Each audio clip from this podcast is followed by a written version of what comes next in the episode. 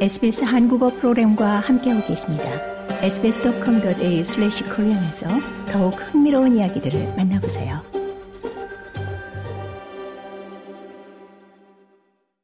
(2023년 2월 17일) 금요일 저녁에 SBS 한국어 뉴스입니다.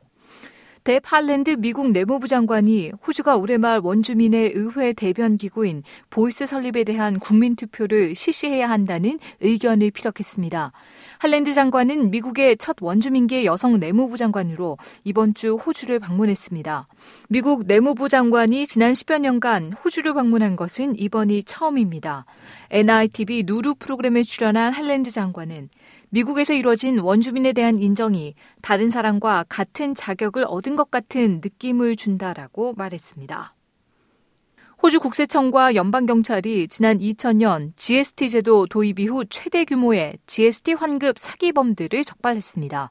국세청과 연방경찰은 프로테이고 공동수사본부를 발족해 GST 사기 환급 등에 대한 수사를 펼쳐왔고 가장 최근에는 페이퍼 컴퍼니를 설립해 ABN을 발급받은 후 허위 사업활동 보고서를 통해 거액의 GST 환급을 받으려 한 10명의 용의자에 대한 압수수색을 벌이고 곧 기소 절차에 들어갈 방침입니다.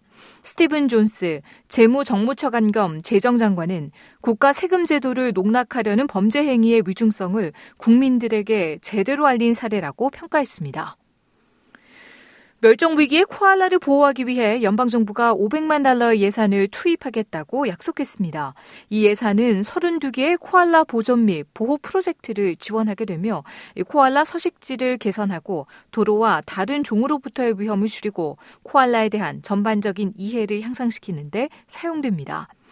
코알라는 퀸슬랜드주와 뉴사스웨이주주, ACT 수도특별구역에서 멸종 위기종으로 등록된 상태로 2020년 뉴사스웨이주주 의회 보고서에서는 코알라가 빠르면 2050년에 멸종될 수도 있다고 경고한 바 있습니다. 이번 예산은 코알라와 그 서식지에 대한 회복과 장기적인 보존을 지원하기 위한 7,600만 달러에 이르는 코알라 보호기금의 일부로 지급됩니다.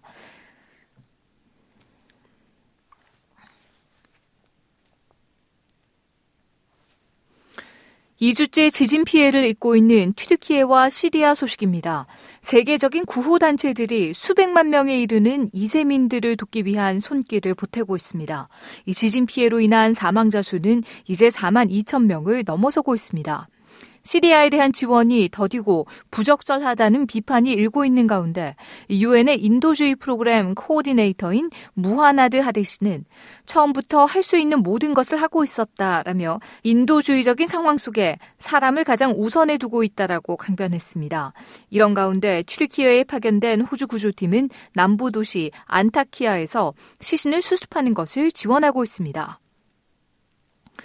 고국에서는 더불어민주당 이재명 대표에 대한 검찰의 구속영장 청구를 두고 여야의 신경전이 거세지고 있습니다.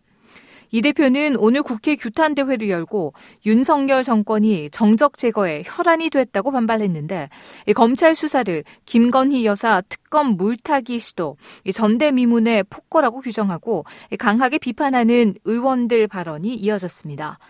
한편 국민의힘은 사법적 진실을 가릴 순 없을 것이라며 맞서고 있습니다.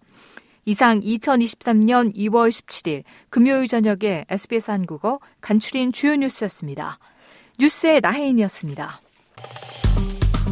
좋아요, 공유, 댓글, SBS 한국어 프로그램의 페이스북을 팔로우해주세요.